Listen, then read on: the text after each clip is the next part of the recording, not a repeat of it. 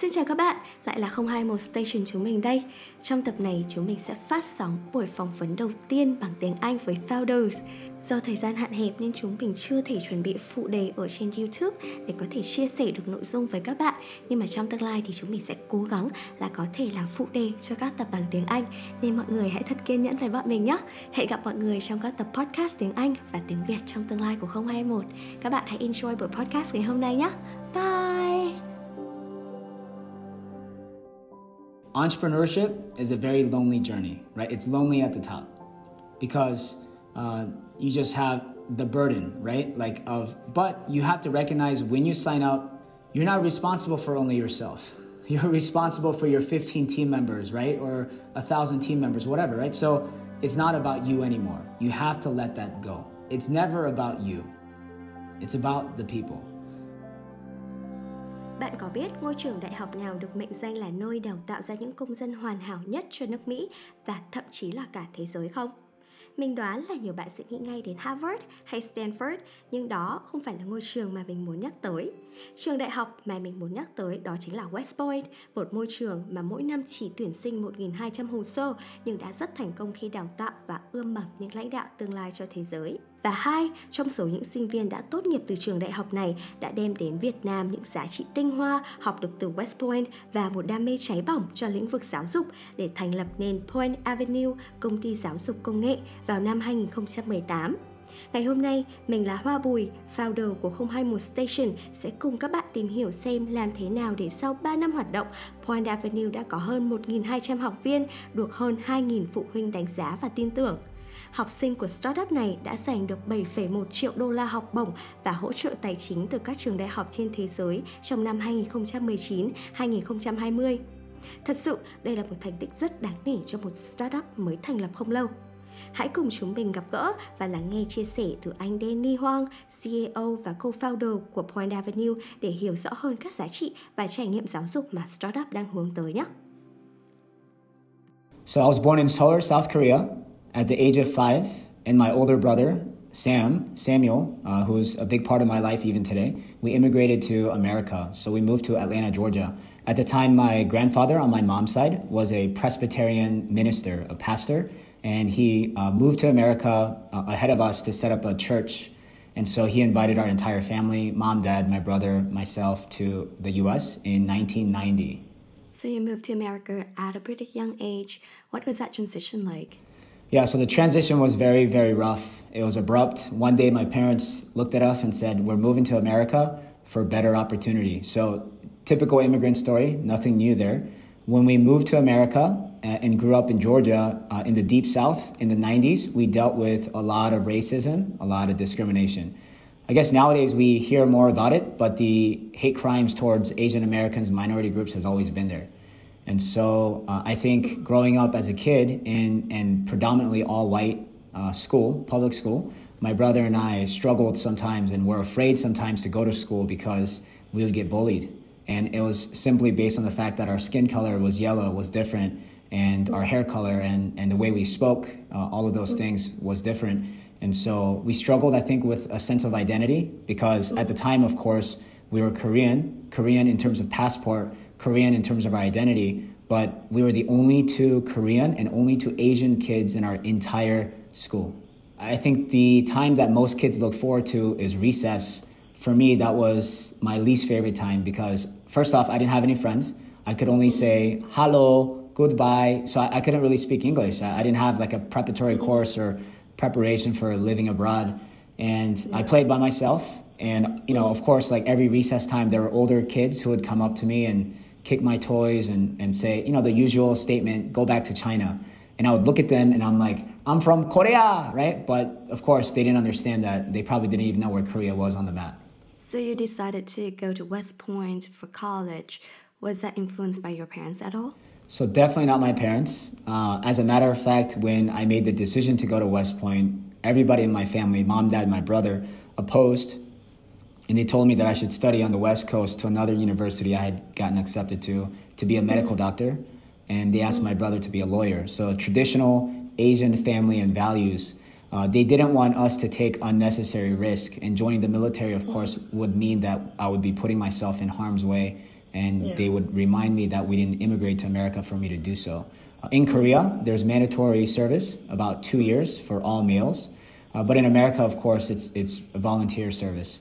And I made the decision to go to West Point because I was part of what they call the 9 11 class. So I was a senior, grade 12 student during September 11th, 2001, when uh, the terrorist attack on the World Trade Center happened. And in that moment of pure chaos and terror, uh, I made the decision, among, of course, thousands of others, uh, to serve my country. So I made the decision myself to go to West Point and uh, never look back. And so I was 17. I was 17 when I started my journey in college. Uh, had to grow up really fast. What you just described is, to be honest, a little bit beyond my imagination because I have never been through such experience and your path to college and post graduation is different from the majority of people, I would say. So, can you help us understand a little bit better about what you did there? And was there some sort of inspiration that kept you going at the moment? I was 21 when I graduated college, and uh, I remember when President George W. Bush came to our graduation and he gave our commencement address, so the graduation speech. And towards some part in the speech, he gave a thank you to each and every one of my classmates as we were graduating that day. And he said, I want to thank each and every one of you because all of you will be serving our country. At the time, of course, in 2006, we were deployed in Iraq, Afghanistan, and other parts of the world serving. Uh, but not all of you uh, may make it back, which is in fact true, right? Over the past uh, 10 to 12 years now, I have lost a handful of my classmates who paid the ultimate sacrifice uh, what we call killed in action uh, from serving their country. And you know, those individuals, men and women, are the true heroes. Uh, I would say I was definitely one of the lucky ones who made it from multiple combat deployments, uh, and I'm here, healthy, happy, and able to talk to all of you here. Uh, I would say I would say that it was a very very dark, challenging time in my life in my 20s, losing my best friend, uh, soldiers that I served with on the battlefield and uh, even burying your best friend uh, and burying those that you serve with and going through uh, that emotional roller coaster also helps you stay grounded and reminds you to be grateful. I think every morning I wake up, I focus on really the simplest things to be grateful for having a soft pillow to put my head down at every night, uh, waking up for a drink of water, and having air conditioning and uh, healthy, healthy lungs to breathe. So yeah, I think uh, a lot of times these types of challenges helps you stay grounded and gives you a perspective to uh, stay positive. Optimism is always has always been a big part of my life, and uh, I think if I share any message with the audience, it's always to believe in yourself and to remain optimistic that there is light in darkness, and eventually you'll make it out of that dark tunnel. And and so I did. So I spent six years in the U.S. Army, serving my country. Uh, I was a captain in the Army when I transitioned out, and I was able to transition out because of my older brother. I know this podcast isn't about him, but it's hard to share my story without talking about my brother. Um, but he gave me an opportunity to transition out of the Army and join him in entrepreneurship and education. He took a very different path than I did. My brother went to MIT. He knew he wanted to go to MIT at the age of six there's an interesting story about that, right? But uh, for today's podcast, we'll just focus on, I guess, mostly my stories. So he went to MIT, did his undergrad and master's. He studied many things material science, mechanical engineering, and biotech. And my brother made a macro bet on China because when he was at MIT, of course, some of the smartest students there were Indian American, Chinese American, you know, these kids who are similar to us, immigrants, uh, second generation, if you will, because the parents are born in their home country and then the children were either born in America or they immigrated at a young age. And so uh, when he asked his friends and said, Hey, are you guys planning to move back to your home country to find work there? They would all say, No. Like, why would I go back to India and China? It's a third world country. I'm happy living in America. I want to work on Wall Street. I want to go work for the big four. Uh, so my brother thought about that, he did the calculation, mental calculation in his head, and he said, Well, the smartest kids are not going back. So surely the competition must not be as steep. Uh, the opportunity is now, I will go. And against my father's wishes, my brother packed his bags with uh, some cash in his pocket that he had saved up mm-hmm. and moved to Shanghai, China in 2009. I always remind people that we are the sum of our life's experiences. So the more you experience and endure, then the more you can overcome. Uh, oftentimes, when we are faced with uh, obstacles, something that stands in our way, we yeah. tend to lean on our previous experiences to, to problem solve, to find a way around through, uh, to overcome that adversity. So uh, I think the main message here is at a young age, embrace adversity. Uh, most people run from it. Naturally, we have a fight or flight response. Uh, I think, of course, as part of parenting, you want to expose your kids to as much hardship and adversity as possible in a safe, generally safe environment. And then, uh, as you grow from those experiences, you become you become stronger, not just physically, but I think more important than physically is uh, mental strength. So, of course, all of those experiences as a kid helped me prepare for the challenges at West Point, and the challenges at West Point helped me prepare for those challenges on the battlefields in Iraq, and now the same types of challenges uh, in a different industry, different country in Vietnam and entrepreneurship. So you got out of the army, you moved to China. In that moment, what made you feel like this was the right thing to do and that was the right decision to go for? Uh, so my brother moved to Shanghai, China, started an education technology company uh, this was on the tail end of the education technology boom in China, which was in 2000 and 2010. So he entered into the market quite late in 2009, built a uh, rule based algorithm, a tech product that focused on all multiple choice question examinations, which is a huge market in China. We're talking SAT, ACT, TOEFL, IELTS, SSAT, and, and more. And yeah. built this company called New Pathway Education and Technology Group. I joined about uh, two years into operation. So I joined in 2011 at the beginning. Uh, we raised Series A funding, and then within exactly five years from inception, we uh, were fortunate enough to sell our company to CVC Capital Partners, which is one of the largest private equity groups. Uh, so that happened in 2014. I was 30, my brother was 31, and that was our first exit, and we were able to do that together as brothers. Uh, so it, it's been an incredible journey. Wow. Yeah, so you moved to China and you spent a couple of years there working with your brother side by side. And you have always been in the education space, right? So, at what point did you feel like, okay, I'm gonna move on, I'm gonna move down to Vietnam? And how was that decision made? Yeah, so uh, I get that question a lot actually. So, 2014, uh, just to review some history, my brother and I exited our first company. And then in 2016, we had our second exit because CVC Capital Partners sold our combined company into a local private equity group called NLD Investors. So that was in 2016. Um, after we exited in 2014, we had a two year lockup period. So naturally, we stayed on with the company. Uh, and then in 2016, my brother moved to Seoul, South Korea, where he currently manages our family office. So instead of having other people manage our own money, my brother figured that, hey, we can do it better than others, so we'll set up our own office. It's a combination of a venture capital, early stage investment, and later stage investment, private equity investments.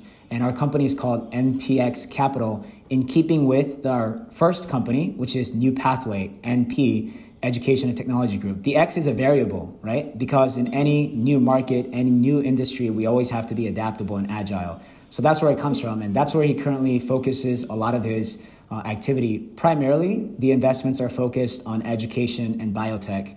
Uh, but of course, we're always interested in meeting with young entrepreneurs and early startup companies.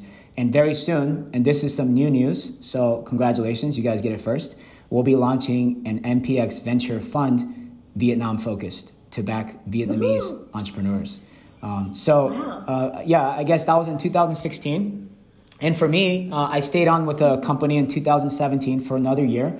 And of course, you know, after your first exit, you have some room to breathe. Prior to that, you're constantly keeping your head down. Like I said, hard work is, is an essential ingredient, so you don't really have time to think. And I started thinking about what's next. Well, uh, I had made the conclusion that education education technology would be something that I would commit the rest of my life to because just like healthcare, biotech, anything in the healthcare industry, education, those two industries I feel like are great, great industries in terms of adding value back to society. And yeah. so I, I continue to look at the education space, and naturally, when you look at the macro, you look at the opportunities, the amount that families are willing to invest, uh, yeah. and of course, you know GDP per growth, uh, GDP growth in terms of Vietnam compared to other Southeast Asian countries. Vietnam just made a whole lot of sense. Um, mm-hmm. So I did my first trip to Vietnam in 2017. Mm-hmm. Maybe every few months I would come down to Vietnam. I went to Hanoi, I went to Ho Chi Minh, uh, those primary cities, and made the decision in 2018 in June to start a new venture called uh, NPX, so the same NPX, Point Avenue. So this company started in June of 2018, and we're an education technology company focused on the K 12 sector, so kindergarten through 12th grade. Uh, to date, we have been in operation for the past three years. Wow, so it has been three years. Congratulations, teams. I do follow up with a lot of posts and news that you guys have on social media. And I know that you guys have done a lot for the past three years, gaining a lot of reputation and awards for the innovations um, that you guys have done in Vietnam. So, you know, education is big and there's so many competitors in the market. So, how are you guys differentiating yourself and what kind of services or classes are you guys providing? So, within Point Avenue, we have three main pillars to our business. We have Point Avenue, which is an after school education center focused on delivering character, values, high quality educational outcomes for students as young as kindergarten to 12th grade. So we offer courses such as English language arts, we offer academic and creative writing, competition debate, test preparation from SAT to TOEFL and IELTS, among other subjects, and admissions consulting, which is helping students who have the desire to study abroad. So, this is a comprehensive one stop solution for students and families uh, who are looking for high quality education. At current stage, we have two learning centers in Hanoi. We have one in Gose and one in Long Bien, and we have two learning centers in Ho Chi Minh City in districts 2 and 7. And then we have one learning center in Bangkok, Thailand, in Gateway Ekamai, which is off the Ekamai BTS uh, stop. It's like the air train. So this is where I am currently uh, doing this interview. So we have five learning centers that we've built across the past three years. And we also have a technology team. So, so that's our second pillar. We have our own technology team uh, that builds our tech products. Uh, this team is called Athena, and that's based in Korea. My brother, Sam, he is our group CTO. I'm the CEO. And we have such products as the learning management system, content management system, virtual classroom. Uh, this whole online product is called the Classroom as a Service. Uh, so uh, we have this tech product that we use for our current centers and, and, operations, and then we'll be scaling this out to other industries and markets um, within within the education sector. So um, other customers within the education sector. And then the third pillar we have is K 12 schools. So we're also in the business of building schools. And it's not just any school, but it's a private bilingual school. And this kind of goes to my thesis of uh, why bilingual education is important. And I'm happy to elaborate on that. So this business is called True North School. So Point Avenue, Athena, and True North School. Uh, these names are quite important, uh, and, and, there's a reason for why we have these names. I'm happy to also explain that too if you guys want to yeah, know. Yeah, please, please. Okay. I'd love to know. So, so what are these three different names? Point Avenue is West Point, and then Massachusetts Avenue, which is the road where Cambridge, uh, Harvard, MIT are at. One day, my brother and I were having breakfast in his in his place in Seoul, and we said, "Hey, we got to come up with a good name." So I came up with Point. He came up with Avenue, and there you go, Point Avenue. If you look at our logo, which I can show you here, uh, we have a compass. The compass is a rose compass. Yep, there you go. Yen's wearing a Point Avenue shirt. Brand ambassador there. So the compass points true north, as our character should always be uh, something that that nobody should be able to change. Right? Like you always need to make sure that um, character is something that's non-negotiable. When you're looking at hiring people, right, you, you look for people with good character, uh, people who don't lie, cheat, steal. Right, people are generally good. Um, mm. So, Point Avenue, Athena comes from the uh, uh, crest at West Point. The crest is the crest of Athena, and Athena is the goddess of wisdom and goddess of war. So, wisdom, education, uh, that's where it comes from. Uh, and then True North School, uh, comes from uh, True North, right? Like we need to always, we want our students who graduate from our K 12 schools to be good men and women of character. More important mm-hmm. than just academic rigor, it's yeah. character, right? And so our motto for our school is called Discover Your True North. Wow, that was a really good answer. So I heard you mention character for quite a bit. So, what is character and what does that mean? Absolutely. So, to be a person with good character means that you're always going to do the right thing, especially when the going gets tough. You can't take shortcuts, right? So, you know, specifically to entrepreneurship, it's very easy to take some shortcuts when it comes to your financials, right? The lack of financial transparency are some of the challenges that you see often in early stage companies, especially in developing markets. Uh, serious investors do not touch companies that do not have clear and good financials as part of the due diligence process. Uh, so, in everything you do, uh, it's very important that you always do things, even if it's harder, even if it takes longer, you do things the right way. Uh, that kind of good character also means how you treat others, right? You can't be two faced. You don't want to be someone uh, who is a certain way at the workplace and then someone who's completely different behind the scenes right? You get what you see 24 7. So, as an educator myself, uh, I actually don't smoke. I've never smoked. Uh, I don't drink excessively for sure. Occasionally, I'll have a nice glass of wine with my wife and some good friends. Uh, and I really don't have any vices. And, and it's not like me sitting here saying I'm an amazing person, but I choose not to smoke and drink and not to have these vices because I'm always talking to students and, mentoring students. So if I look at them and say, hey, you shouldn't be vaping, you shouldn't be doing drugs, I've never done drugs, right? And I don't do that myself and lead by my own example. How can I say and preach about character? Uh, character is doing, uh, making the harder right over the easier wrong. So, you know, th- there's so many definitions of character, but I think essentially it's like without thinking, you can make the right decision. And of course, the more right decisions you make, then the more right decisions you can continue to make because that's like a conscious choice we make every single day when we wake up, right? So uh, I think these are things we need to learn and reinforce in children at a young age uh, so that when they leave their comfortable sheltered lives, right, uh, from mom and dad, and they're actually on their own, yeah. having to pay their own bills for the first time and getting their paycheck and having real responsibilities. When all of this stress and pressure comes, you need to do the right thing, right? And so character, and, so, you know, to that point, I tie character in with hardship because a lot of times people say that hardship builds character. And, and I do believe that, right? At a young age, the more hard experiences you have, challenges, suffering you have, uh, your each time it's like it's like when I when I break a glass cup uh, I have to put it back together. There's to be lines there, but those lines build character, right? Like the scars we have, those are all memories we have and uh, hardships that we've endured. And so I believe in all of these experiences. Not only does it build character, but actually, hardship reveals one's true character. Hmm, I really like your answer.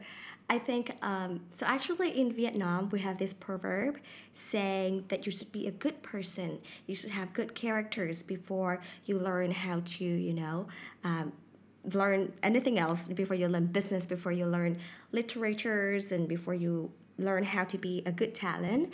And I think it it is really. Um, it ties back with what you just say. So I think I really appreciate what you just shared with us. Um, and you know, from my observation, I see that you have been in West Point, you have been in the K 12 American education, you have been working in the Vietnamese education space. So, West Point is different from a regular college experience, and the K 12, the American K 12, is different from the Vietnamese one. So, how are you bringing all these experiences into building your curriculum at Point Avenue and helping the student have the most holistic um, education experience there? America does have a very strong sports culture right? So growing up in America, you have to know a little bit about the NFL, NBA, NHL, right? You know, all these professional sports, MLB. Uh, I would say that a lot of these experiences, in terms of the importance of physical fitness, were shaped as a child because my parents, like all Asian parents, enrolled us in every single class you can possibly imagine. We did swim class, we did soccer, what we call football, taekwondo, which is like martial arts, we did every single sport you can imagine. And just growing up, we were always playing sports. And maybe part of it was because we were super rowdy. My brother and I used to fight and argue and make trouble all the time, break things in the house. So my mom would always kick us out and, and make us play outside. Uh, at West Point, physical fitness is one of the four pillars of excellence. You can't lead soldiers on the battlefield if you're overweight and unfit. Right? Nobody's going to respect you if, if you can't carry your own weight and also lead from the front. Yeah. And so I still live with the same kind of mindset. Uh, mm-hmm. This morning, right? I woke up at 5:30. I wake up every morning at 5:30. I ran 10 kilometers outside. You know, I have this app that I use called Strava. We started a, a fitness challenge. My brother actually just started this with our team members uh, in in Korea. So there's about mm-hmm. 10 team members here, and it's called yeah. like 50 kilometers in 30 days. So today's day three, and I've logged 33 kilometers. So you know, I think I'll I'll get that 50 kilometers soon. But it's like this kind of mindset that we have, right? Like, uh, I want to challenge our team members to be physically fit because being physically fit means you're mentally strong. To wake up early in the morning before everybody else does, to go out there mm-hmm. when you just want to get that extra bit of sleep in before the sun rises, and to put yourself time and time again through hardship. Mm-hmm uh, and then to be better about it, right? So for me, if I don't exercise, I feel groggy and tired, and I can't think as clearly. Exercise has become such an integral part of my life, and I want others, whether it's team members, students I mentor, uh, families I talk to, to always ensure that physical fitness needs to be an integral part of your lives. I think this is the first time that we ever talked to someone on the podcast who brings fitness into their work culture unless it's a, it is a fitness business you know but you are in education and you encourage everyone to work out. And I do know you guys have a gym in your office, which is really interesting. So, how do you meet these individuals who appreciate the culture that you're building and add up to um, the culture and be a part of it? How did you find this team and how do you build a culture like that in the education space in Vietnam? Yeah, so uh, any company I think that you build is never about you or one person. Uh, it's always about the team. And uh, even when we started this journey, I invited a group of uh, close friends from the military, uh, individuals that I had served with, to start this venture together in Hanoi. And so we have a group of uh, educators, individuals who have just a lot of expertise and experience specifically in Vietnam, a group of Vietnamese educators also a group of international educators, so those who have studied in the States, in Canada, in different regions around the world, and have extensive experience mentoring, teaching, curriculum building in Asia for Asian students. And then we also have individuals, uh, as I've mentioned, uh, one of our co founders, his name is Tommy. His uh, Vietnamese name is Gong. I probably didn't pronounce that correctly, but uh, Tommy Nguyen.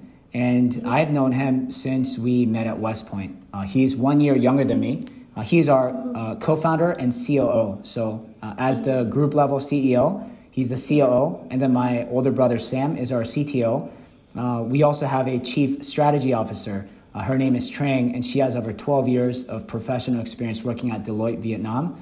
And we also have a director. His name is Blake. Um, but of course, those are just some names I'm, I'm sharing with you. We have a group of some incredibly passionate, hardworking, loyal, uh, talented group of educators and entrepreneurs uh, within our team, spread out across Hanoi, Ho Chi Minh. We even have team members in Singapore. That's where our headquarters is. In Bangkok and Seoul, South Korea. So five cities, uh, four countries. Yeah. So correct me if I'm wrong, but is the headquarters in Singapore? That's right. So our holdings company, our top company, the holdings company, is registered in Singapore. And the reason, you know, some advice, I guess, for entrepreneurs is first off, we're a 100% foreign direct invested company. And so it's important that we structure the company in, in the right way. And uh, I intentionally decided to structure a company in Singapore because our focus is not only in Vietnam, our focus is across Southeast Asia and to be a serious contender in the education technology space. So now we've expanded to Thailand, and surely in the coming years, we'll continue to expand across other regions in Southeast Asia. Is there a reason why you decided to base the company in Singapore? Absolutely. I think uh, if you're a startup company and you want to attract capital, you want to attract the right investors, Uh, yeah. Investors are willing to invest into a Singapore company much more so than specific developing regions, right? Singapore also has very, very favorable tax conditions uh, and, and legal structuring conditions for companies. So there is no such thing as capital gains tax in Singapore, and hence Singapore is the financial capital of Southeast Asia. Wow, what a vision! I love that. So you guys have been working at Point Avenue for the past three years. So you built the foundation and then you expanded Point Avenue. And I imagine that you are the CEO and you have such a busy schedule and you have your professional life and your personal life as well.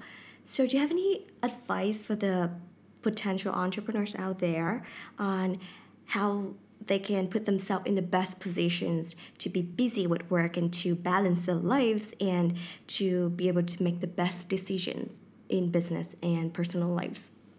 Yes. So even though I'm an endurance athlete, right? I do the Ironman marathons. I'm actually training for the Kanta Marathon that's coming on 5 December. So not just myself, but I've challenged. There's a group of about 12 of us in our company who are all training. Training begins on the 5th of July. Uh, I think what's important is is we got to always think with a long perspective, right? Like life's a marathon, not a sprint. And so yeah. if you work constantly 24/7 and it's work work work, you find no rest. Actually, you can't make right decisions and the best decisions. If you come into work exhausted mentally, physically, mm-hmm. and you're required to make important strategic decisions for your company, you're not going to, right? So I think a lot of the decisions you make, it needs to happen earlier in the morning when you're less tired, when you can think clearly. But the early morning needs to begin with uh, exercise and some type of physical routine, right? So that you're just really ready to go. Um, but I also think that a lot of people say, hey, work life balance, right? 40 hour work week and all of those things. Um, I never like put a number on these things, right? I always explain to people that it's work life harmony. As in, if things are going well at home, right? Like you're happy uh, with your family, your marriage, your, your personal life.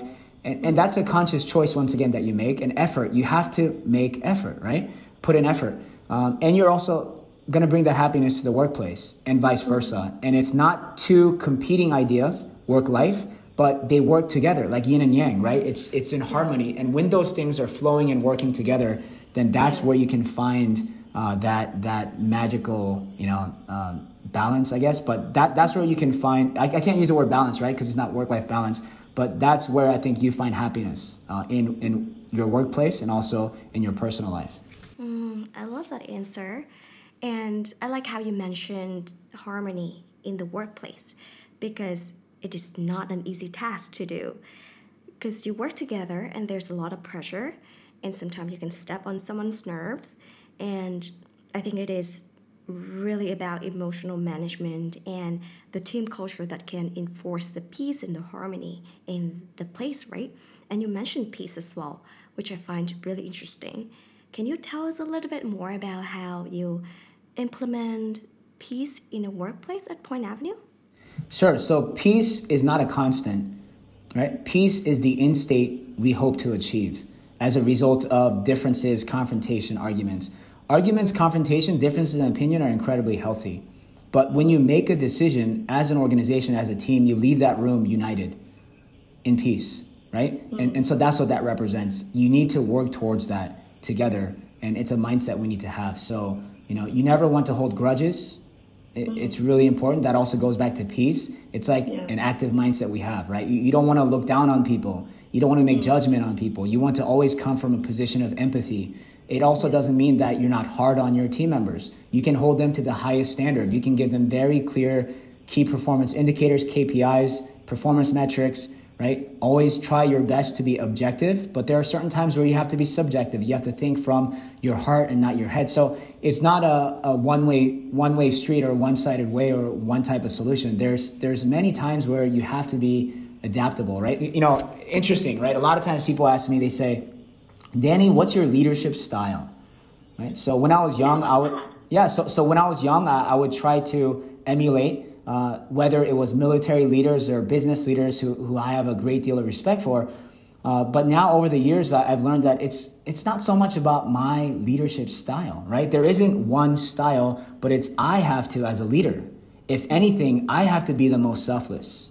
Uh, entrepreneurship is a very lonely journey, As a matter of fact, it is, right? I don't bring my complaints and concerns and worries to my team members, nor do I project, right, that stress to others. I have to keep it contained within and, and, and do a lot of problem solving up here uh, with myself. So, my leadership style is one that is incredibly adaptable and agile based on those around me. So, a certain style works for this person, may not work for that person. So, I have to adjust. I have to be selfless and change so that I can lead our team. And that's, in my opinion, the best leadership style. When you are willing to humble yourself, when you are willing to change your styles so that you can better support and cater to the people around you. Uh, and, and, it, and, once again, it has to come from that kind of mindset of humility, right, of selflessness. Uh, and in doing so, people follow you. In doing so, people trust you and respect you. And you share that trust and respect. Uh, of course, you return that. Mm-hmm.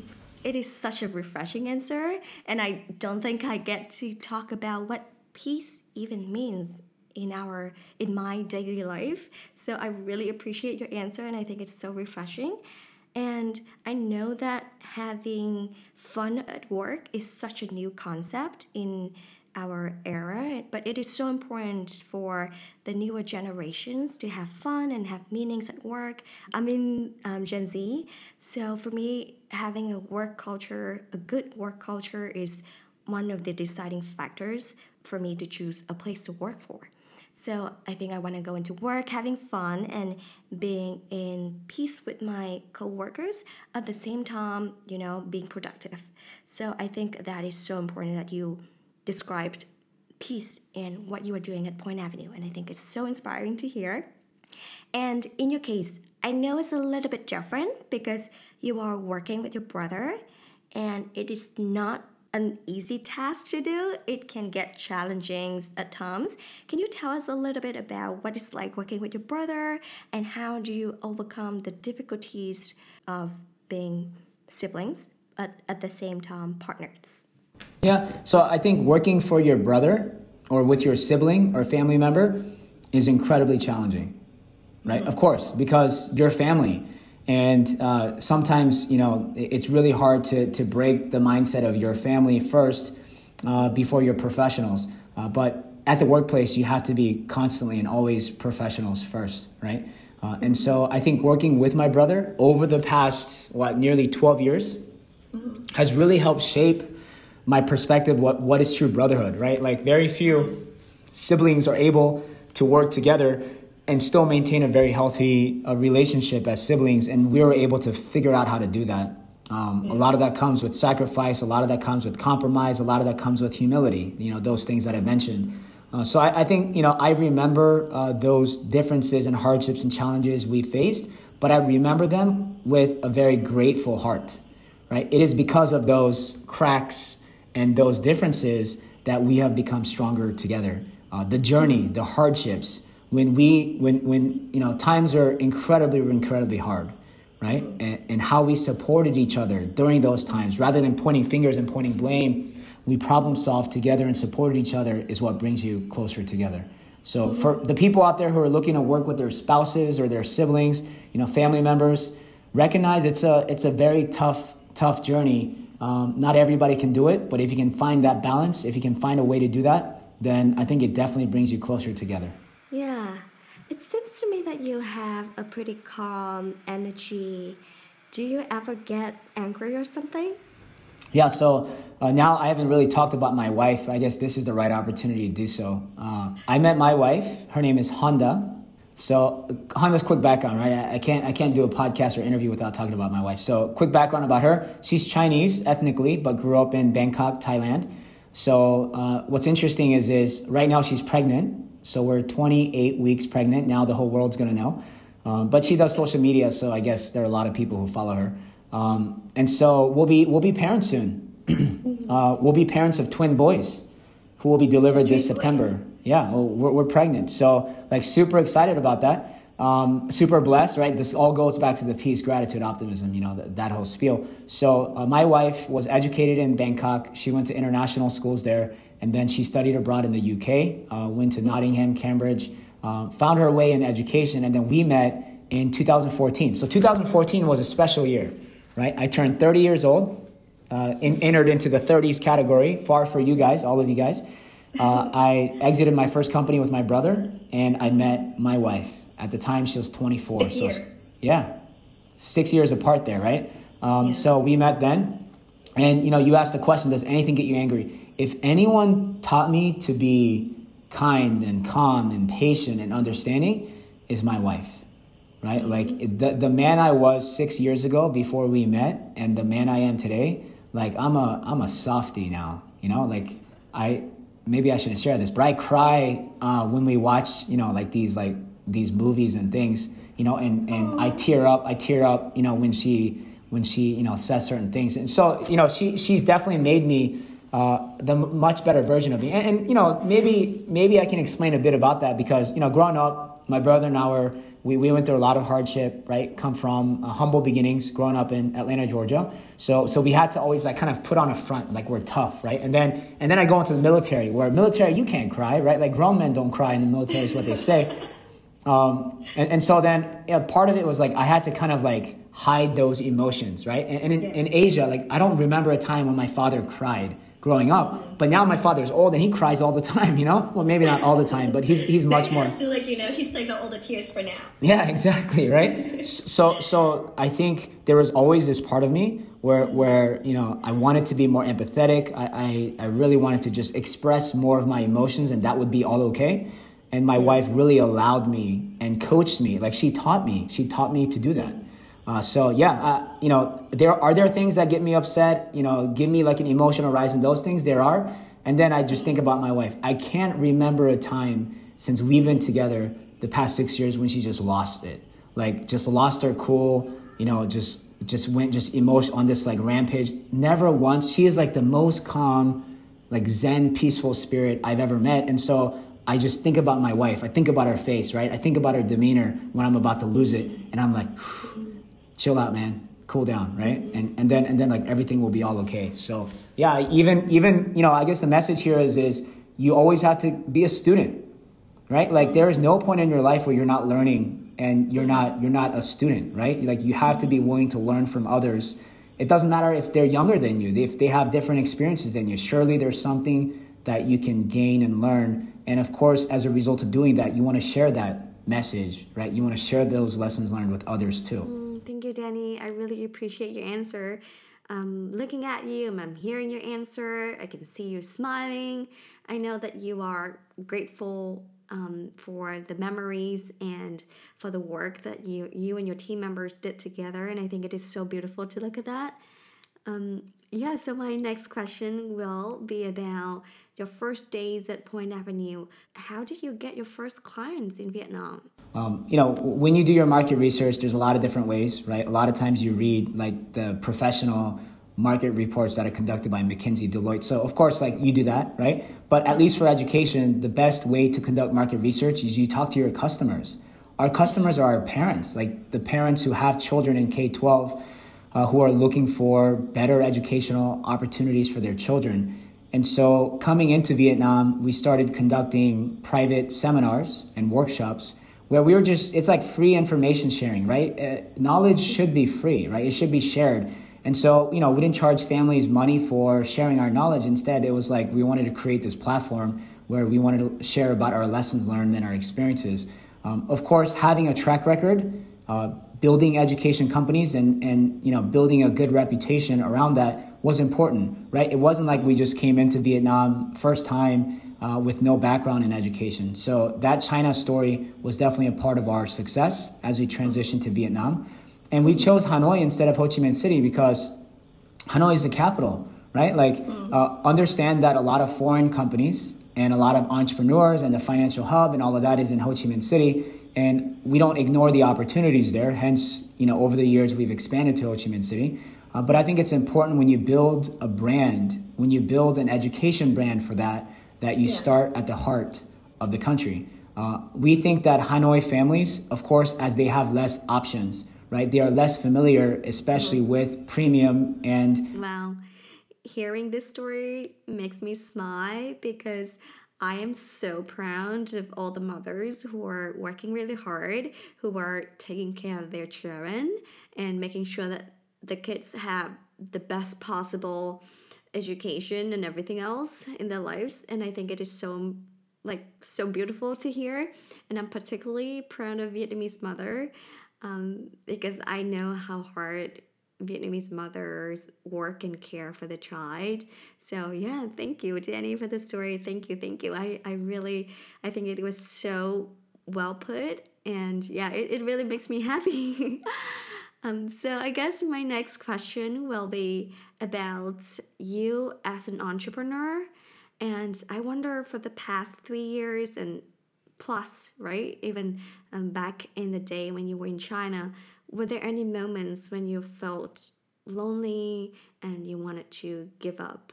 So, first part, entrepreneurship is a very lonely journey, right? It's lonely at the top because uh, you just have the burden, right? Like of, but you have to recognize when you sign up, and and and you can understand, right? When you sign up to be the founder and the CEO, you're not responsible for only yourself. You're responsible for your 15 team members, right, or a thousand team members, whatever, right? So it's not about you anymore. You have to let that go. It's never about you. It's about the people. And uh, what's really interesting is, is when I used to work with my brother, right? He would often tell me, and I would say, "Hey, man, like, what's wrong? Like, why are you so stressed today?" Or, "Hey, like, you're having a bad day. What's going on, bro?" Right? Uh, I call him Hyung. Actually, Hyung means older brother in Korean. And then he would say, "One day you will understand when you're in my shoes, but until then, you'll never really know." Right? And, and then I would be like, come on, man, I understand. You know, like, you know, as a younger brother, I'm like, yeah, I understand what you're going through. I'm also going through the same thing. And it wasn't until I was in his shoes as CEO, as founder, that I now understand. And so now there's also another kind of layer of respect and bonding between the two of us because now we've worn the same shoes. Uh, yeah. I think the, the second part of the question, which is, yeah, I mean, of course, right? Like if I were to tell you that, that, you know, all I think is positive, positive, positive, that's a lie, right? Surely I have self doubt. Surely there's some dark times, you know? Surely I'm like, man, this sucks, right? Or man, this this is just not working. You know, there are moments like this, absolutely, but as soon as that negativity creeps up in your brain, you got to kill it. You know, like if there's a cockroach going by in your house, there's a lot of cockroaches in Vietnam. You just got to kill it, you know? Like you, got to kill that negativity instantly as it creeps up. Otherwise, it's just going to eat away at you. It's going to consume you and it's going to prevent you from doing what you need to do, right? Which is not about building success and uh, you know becoming a famous entrepreneur, but it's about taking care of your people, right? Like I don't have the choice actually to say I will quit because if I do, what about all the people, right? Like, are they going to quit? You know, are they going to quit? they're not right so so i just think like that's that's the burden of responsibility of of leadership right that you take on but you got to be ready for that and most of the time you're not right because first time ceos first time entrepreneurs you're not ready for it and remember you don't have to face these challenges alone right? It's incredibly important that you surround yourself with mentors. So what are mentors? Mentors are individuals who share their life experiences unlike teachers who just share knowledge. And so generally you want to find mentors who have more life experience than you do in a specific subject or field. They don't necessarily have to be older, right? And let me tell you, these people bring so much clarity and perspective that you need to hear, right? And, and a lot of times the mentors may not be directly, like, let's say, an investor or vested into what you're doing, but they are more so than just financially, right? They care about you as a person, which I think is much more important than a financial metric. So no matter who you are and where you are in your life, and it's not just for CEOs and entrepreneurs, but if you're going to go on a lonely journey of entrepreneurship, you surely need to surround yourself with mentors, right? It doesn't have to be 20 of these people, right? You don't have a lot of time. So my recommendation is have like one to two, maybe maximum three people that you lean on, these pillars that you lean on when times get tough, when you can't cry to nobody, right? You can't cry to your parents, you can't cry to your wife, right? To your kids, to your team members you lean on these people and you say, hey, I need some help, right? Or, hey, like, I'm just gonna unleash, I'm just gonna unpack everything, just, just hear me out. All you have to do is listen, let me just do it, right? So, yes, this is important. For me, I have those mentors. I've always had mentors. Uh, And it is because of these mentors, uh, I, am, I am who I am today, a big part of it, right? So, that's that's an important message for all here. Absolutely. I completely agree with you. I think it is so important to have mentors, not only in school, but also in work and personal lives and so many aspects. I think mentorship helped me advance faster and reach my goal faster as well. And it's always really nice to have a third party perspective on how things work. And definitely, my mentors have helped me gain my navigation. So, I do know that you mentor a lot of people as well. So, what kind of characters do you often look for from your mentee? Are you looking for someone who's authentic? Are you looking for someone who's driven? What are you looking for? Everything you just said, right? Like, you know, traditional definition of a man in an Asian household is like you have to be emotionless, right? Like you have to be strong. You know, you have to you have to be stronger than everybody around you is, is what you're taught. But to be able to express your emotion effectively and well is masculinity, right? It's like what it means to be human, you know? So, so like these traditional definitions need to be broken. And I think, you know, in terms of mentors, first and foremost, you need to you need to seek, like actively seek for these mentors, right? Very rarely will somebody just come to you and be like, hey, I like you so much, let me be your mentor. It doesn't work like that, right? Uh, because because they, they're living their life. So you need to find those people now, for, for whatever reason, right, that you want to use to justify, I respect and trust this person's opinion, right? Whatever reason that may be, right? Then you go to them and you spend time with them. And you need to be vulnerable. Yes, as you said, right? You need to come from a very humble perspective. And you need to also, like, just be willing to listen and learn from them. And you need to build that, like, authentic relationship, right? You can't just call them when you need something, right? That's transactional and so you need to know about their story as well, right? They may not need so much from you, but recognize, like for me now, I uh, draw so much energy from helping others.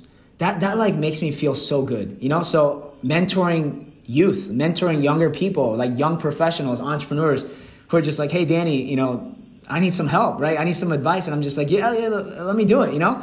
Um, and I may not have all the answers, but the fact that I can provide some perspective and insight and advice based on once again my life experiences it's like it's like the greatest kind of form of, of you know service that we can offer to others and this idea of pay it forward. So i not only and i mentored but i also spend a lot of my time mentoring current team members as well as those uh, who are outside of our company uh, because i think that's important. So yeah it's, it's like this this kind of life you live right? You, if you live a good life then you attract good people, right? And if you attract good people, then you can build a great company. And you know, it's like this is how it works, right? Wow, that is so amazing.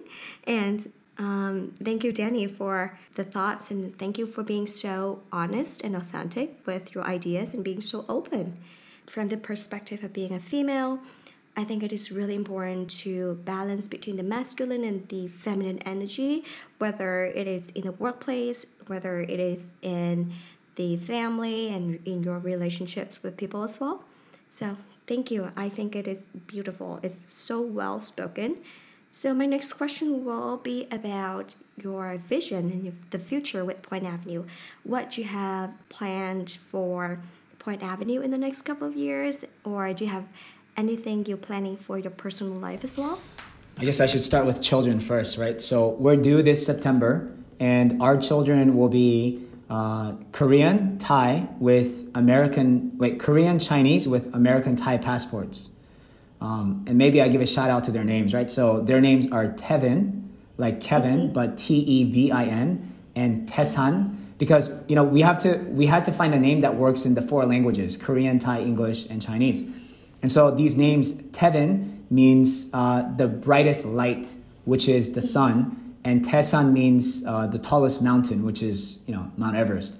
And so as twin boys, right, they need to work together. And when you climb the tallest mountain, you're close to the brightest light. And, and that's the idea. And yeah, I think how are we going to educate our children? Well, we want to educate them better than how we were educated, right? It's this idea of like every single next generation, we need to learn from all of the lessons from our families and we need to const- constantly innovate and do more, right? It's this idea of like providing them with better opportunities than what we had. Um, so there would be a bit of homeschooling. There would be a lot of extracurricular activities.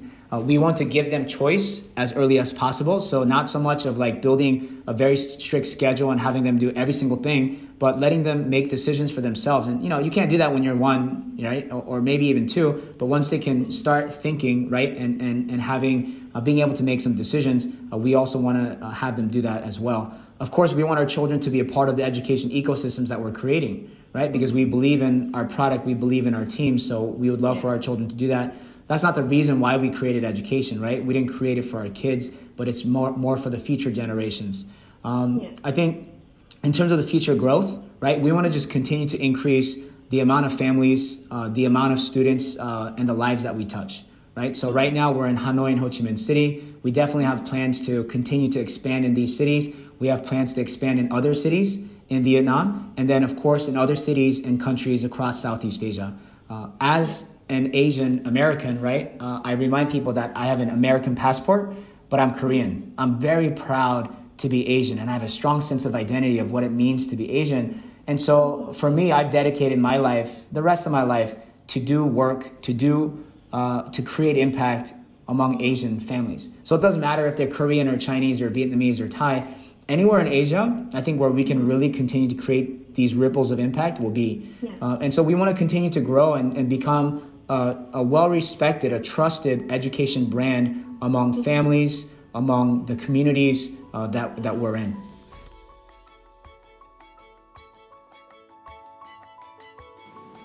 Sau khi được trò chuyện với anh Danny của Point Avenue, điều mà mình thích và ngưỡng mộ nhất chính là ở đây các bạn học viên được quan tâm, rèn luyện và giáo dục dựa trên cả bốn giá trị nền tảng: học thuật, quân sự, thể chất và quan trọng nhất là nhân cách. Theo như anh Danny nói, những giá trị mà Point Avenue đem lại sẽ giúp học viên có được những thay đổi tích cực cho tương lai. Không phải là sự giáo dục gò bó, khuôn khổ, Point Avenue đã đem đến cho các bạn học viên sự vui vẻ, đồng hành và tự do. Mình nghĩ đây cũng chính là lý do rất nhiều bạn học viên coi Point Avenue như là ngôi nhà thứ hai của mình. 021 Station sẽ chào đón co-founder tiếp theo và là nghe câu chuyện của Point Avenue dưới góc nhìn của COO Tommy Nguyễn. Hãy cùng đón nghe tập podcast vào thứ bảy tuần này để cùng mình gặp gỡ vị founder này nhé.